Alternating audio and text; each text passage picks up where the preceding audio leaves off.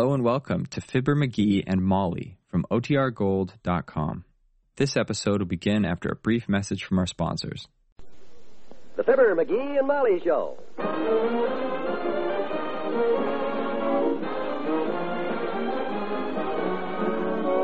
NBC and Papermate Pens bring you Fibber, McGee, and Molly transcribed.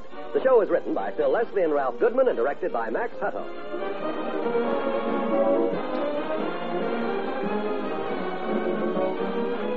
We'll join Fibber and Molly in just a moment.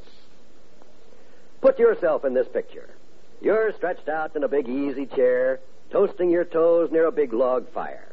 You feel secure, contented, because you know you have a little pile of money that's earning extra money for you every day. How about it? Wouldn't you like to be in that picture? Well, you can, and there's really nothing difficult about it at all. Just start saving today. No matter how small your income, you can invest in United States savings bonds on the payroll savings plan. You can save a little at a time so you won't even miss it. Say you sign up for $3.75 a week on the plan. That small saving can bring you more than $1,000 in bonds a lot sooner than you think. Because when they mature, you get back $4 for every three you put in, $100 for every 75 invested. Start saving now the automatic way on the payroll savings plan. You'll feel more secure tomorrow if you invest in United States savings bonds today.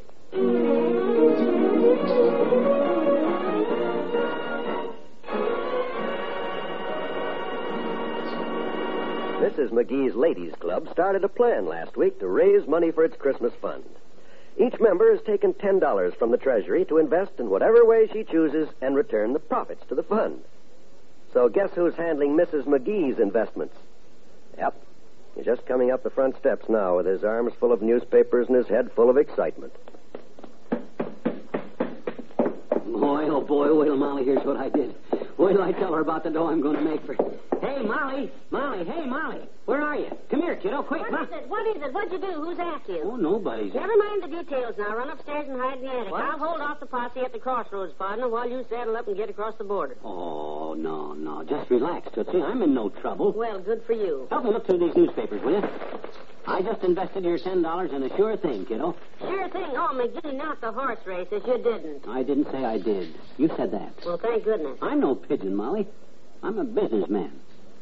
That's why the minute this other businessman called me into his office downtown this morning and offered me this proposition, I knew right. What, what man and what office?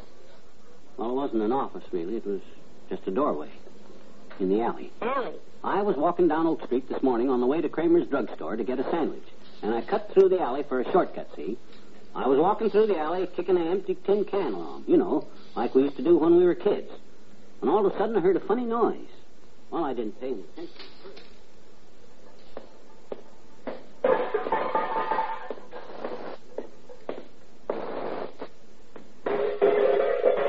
Hey, over here. Oh, oh, hi, Bud. Uh, I didn't see you standing there in the shadows. Well, I don't want to be seen, sir. I'm in town incognito. Uh, uh, do you have a match? Match? Oh, yeah, sure. Here you are. Oh, incognito, huh? Yes, as a matter of fact, I slipped into town to look over some investment opportunities for my firm. Oh? Confidential, of course. Wall Street, you know. Ah, yes, Wall Street. Yes. Matter of fact, I'm sort of in the investment business myself, off and on. You know, I had that feeling the minute I saw you coming. I said to myself, here is a man who knows investments. You did, huh? Gee whiz, how could you tell that? Well, there was something about the way you were kicking that can along, sir. Sort of in a determined, straightforward, intelligent manner. Ah, just a character trait, I guess, and I've never realized it myself. Most men kick a tin can and it goes all over the alley, but not you, sir. You've got character. Well, gee, thanks. Uh, I guess I have at that. Well, say, Mr. Uh, Uh, Shoppington, H.J. Shoppington. Just call me H.J. uh, my name is McGee, Fibber McGee. H.J. I was just going to say, why don't you come along to Kramer's drugstore with me for lunch? I'll buy you a root beer. Well, I'd like to, but I'm on my way to the railroad station. The train leaves in a few minutes. Got to get back to New York. But I want you to know that it was a pleasure talking with a man of your caliber. Well, thanks, H.J. Well, look me up next time you're in town. Happy to. Goodbye. Goodbye. Oh, just a minute. Huh? Why, you, you dropped your ring, sir. And I must say, you have expensive taste. Hmm? I'm an expert on jewelry, and this star sapphire must be worth at least a thousand dollars. Here you are. Oh, that's not my ring, Bud, or H.J. Wow, look at that baby sparkle. Isn't yours? Well, my word, what do you know about that? It must have been lying right here in this alley the whole time we were talking. Well, imagine that. Well, you sure were lucky to find it. I wish I'd have seen it. Gosh, a ring worth a thousand bucks. Well, now, you know, I don't think this is fair. We were both standing here. I think we ought to split the reward. Reward? Oh, well, somebody's bound to run an ad in the paper with a big reward for a valuable ring like this. Probably offer, oh, three, four hundred dollars to get it back. I think you and I ought to split it. You do? Well, gee whiz. Oh, well, I mean... Look, uh, my train is due in a couple of minutes. I won't be here to claim the reward. Now, why don't you take it? All of it? Oh, my gosh, I couldn't take all of Well, it. Well, I'll tell you what. Just give me, oh, say, a hundred, you know, to tip the dining car stewards with, and take the ring. Keep the reward. Well, gee, that's fair enough, all right, but I don't happen to have that much on me. oh, well, the money means nothing. Uh, make it fifty. Well, I, to tell you the truth, How much have you got? Well, just this ten dollars here. My wife gave this to me to invest for her. It's the deal. Give me the ten. Here's your ring. Well, gee, I hate to take advantage of I've got to get a cab now and grab that noon train. Taxi!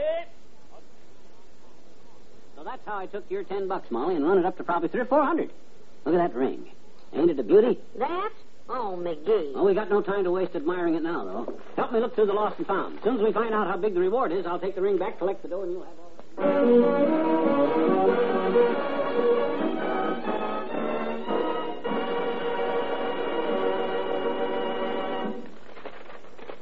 Don't see any ad about a lost ring. And oh, look, McGee. Here's an ad for Paper Mate pens. Oh?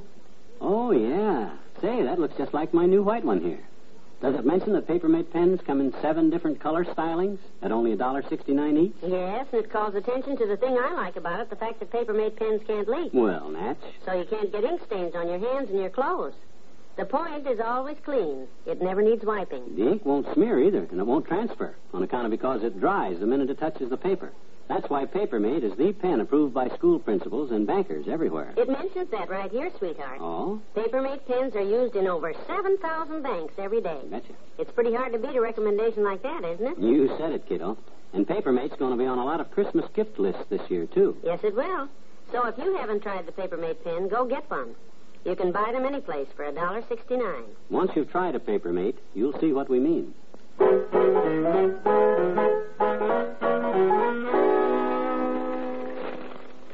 This is a very peculiar situation, Molly. That's the understatement of the last hundred years. I've looked through all the lost and founds three times and no ad. Terry, let's face it, there won't be any ad for that ring because that thing wasn't lost. What you mean wasn't lost? I got it right here on my finger. It had to be lost on a. Take that hunk of junk off. Your finger's turning green clear to the elbow. Holy smoke! It is turning green. A thousand dollar ring oughtn't to do that. Gee whiz, Molly, you don't think? I mean, do you? Yes, I do. You have been, to put it indelicately, took. Oh my gosh, I can't understand it. He had such an honest face. They always have an honest face. That man probably has a pocket full of those rings. He just goes from town to town waiting in alleys for a likely looking prospect. Well, he sure found one.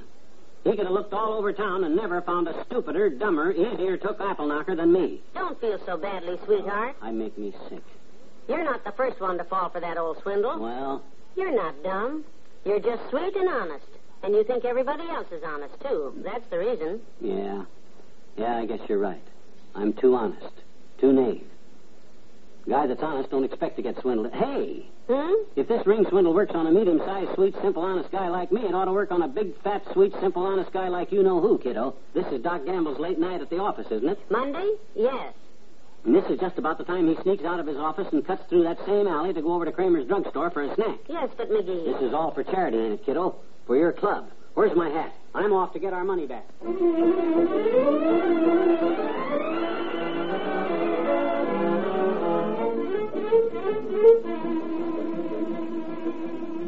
the next patient wait in the front office, Miss Ogilvy.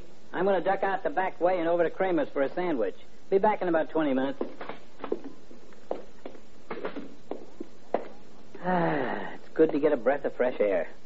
Even this alley smells better than that office of mine. Oh, look at that tin can. I remember how we used to kick those things along the sidewalk when we were kids. ah, those were the days.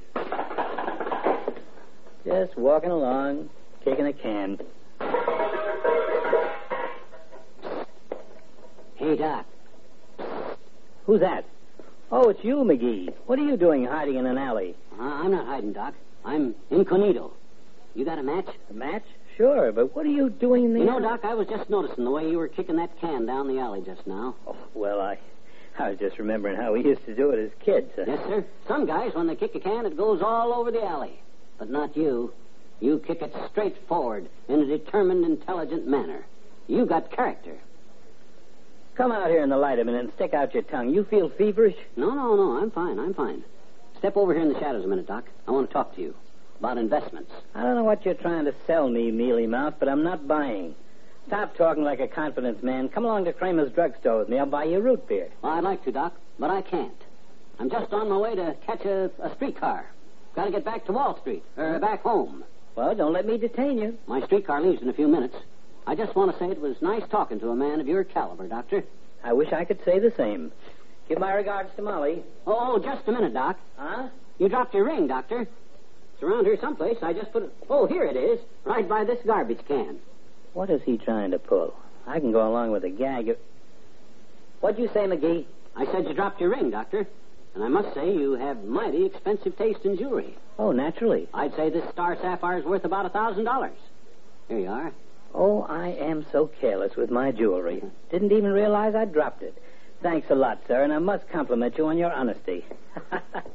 Anytime you find a watch, look me up. Good night. Huh? Hey, wait a minute. Hey, come back here. Come back here with that ring, you big robber. You saw me drop it. You said yourself. Give me that ring, you big swindler. Hey, come back here, Doc. Hey, wait. Hey.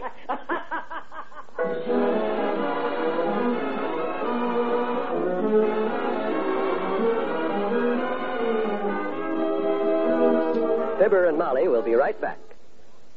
Your radio dial is the key to a veritable mecca of entertainment when you set it here to your NBC station. Tomorrow night, for example, you'll hear the tops in mystery and excitement as NBC presents three top flight adventure shows. There's Dragnet, the true stories of your police force in action. Rocky Fortune, starring Frank Sinatra. And Barry Craig, confidential investigator, with William Gargan in the title role. You'll hear the best in true life police stories when you tune to Dragnet, starring Jack Webb in the role of Sergeant Joe Friday. Dragnet takes you step by step on the side of the law in the reenactment of an actual police case. From crime to punishment, Dragnet is true. From beginning to end, Dragnet is exciting listening. Hear it tomorrow on most NBC stations. And listen as Frank Sinatra portrays the footloose and fancy free Rocky Fortune, an adventurous young man always in the midst of an intriguing situation. Tuesday is terrific when you listen to the fine shows on the NBC Radio Network. Hear them all tomorrow.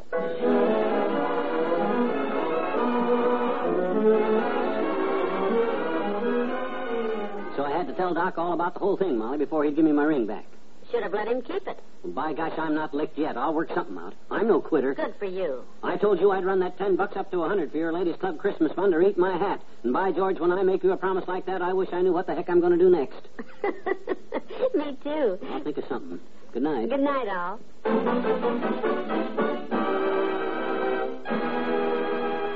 NBC and Paper Mate Pens have brought you the Fibber, McGee, and Molly program, transcribed with Arthur Q. Bryan as Dr. Gamble and Bill Conrad as the confidence man.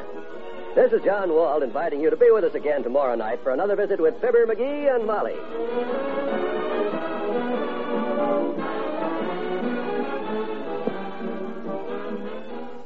Laugh tonight with Can You Top This on the NBC Radio Network.